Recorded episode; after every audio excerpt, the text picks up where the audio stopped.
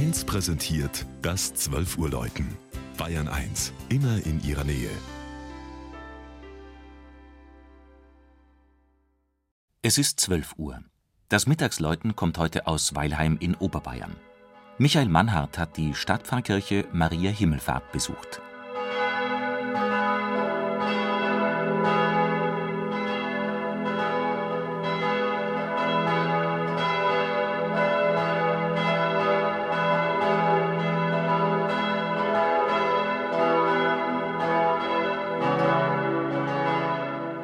Weilheim in Oberbayern, Kreisstadt des Landkreises Weilheim-Schongau, ist mit über 22.000 Einwohnern einer der bedeutendsten Orte des Pfaffenwinkels.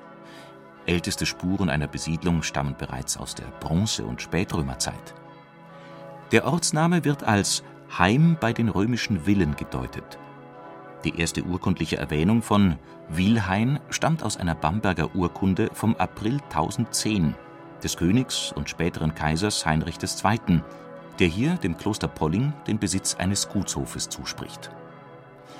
Am Marienplatz, im Herzen der Stadt, steht die katholische Stadtpfarrkirche Maria Himmelfahrt.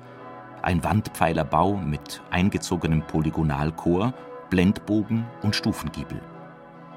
Der berühmte in Weilheim geborene Bildhauer und Architekt Hans Krumper schuf das Gotteshaus 1624 bis 1631 im Stil des Manierismus, also einem Übergangsstil von der Renaissance zum Barock.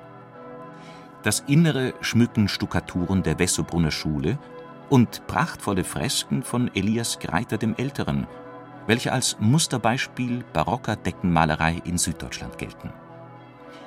Die Kirche wurde 2004 umfassend renoviert und beherbergt in diesem würdigen Rahmen Deutschlands größte Barockmonstranz die Wurzel-Jesse-Monstranz von Josef Anton Kipfinger.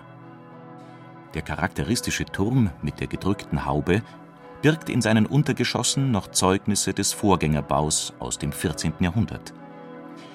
Nach dem Krieg wurden Stahlglocken angeschafft, die aber klanglich nicht befriedigten.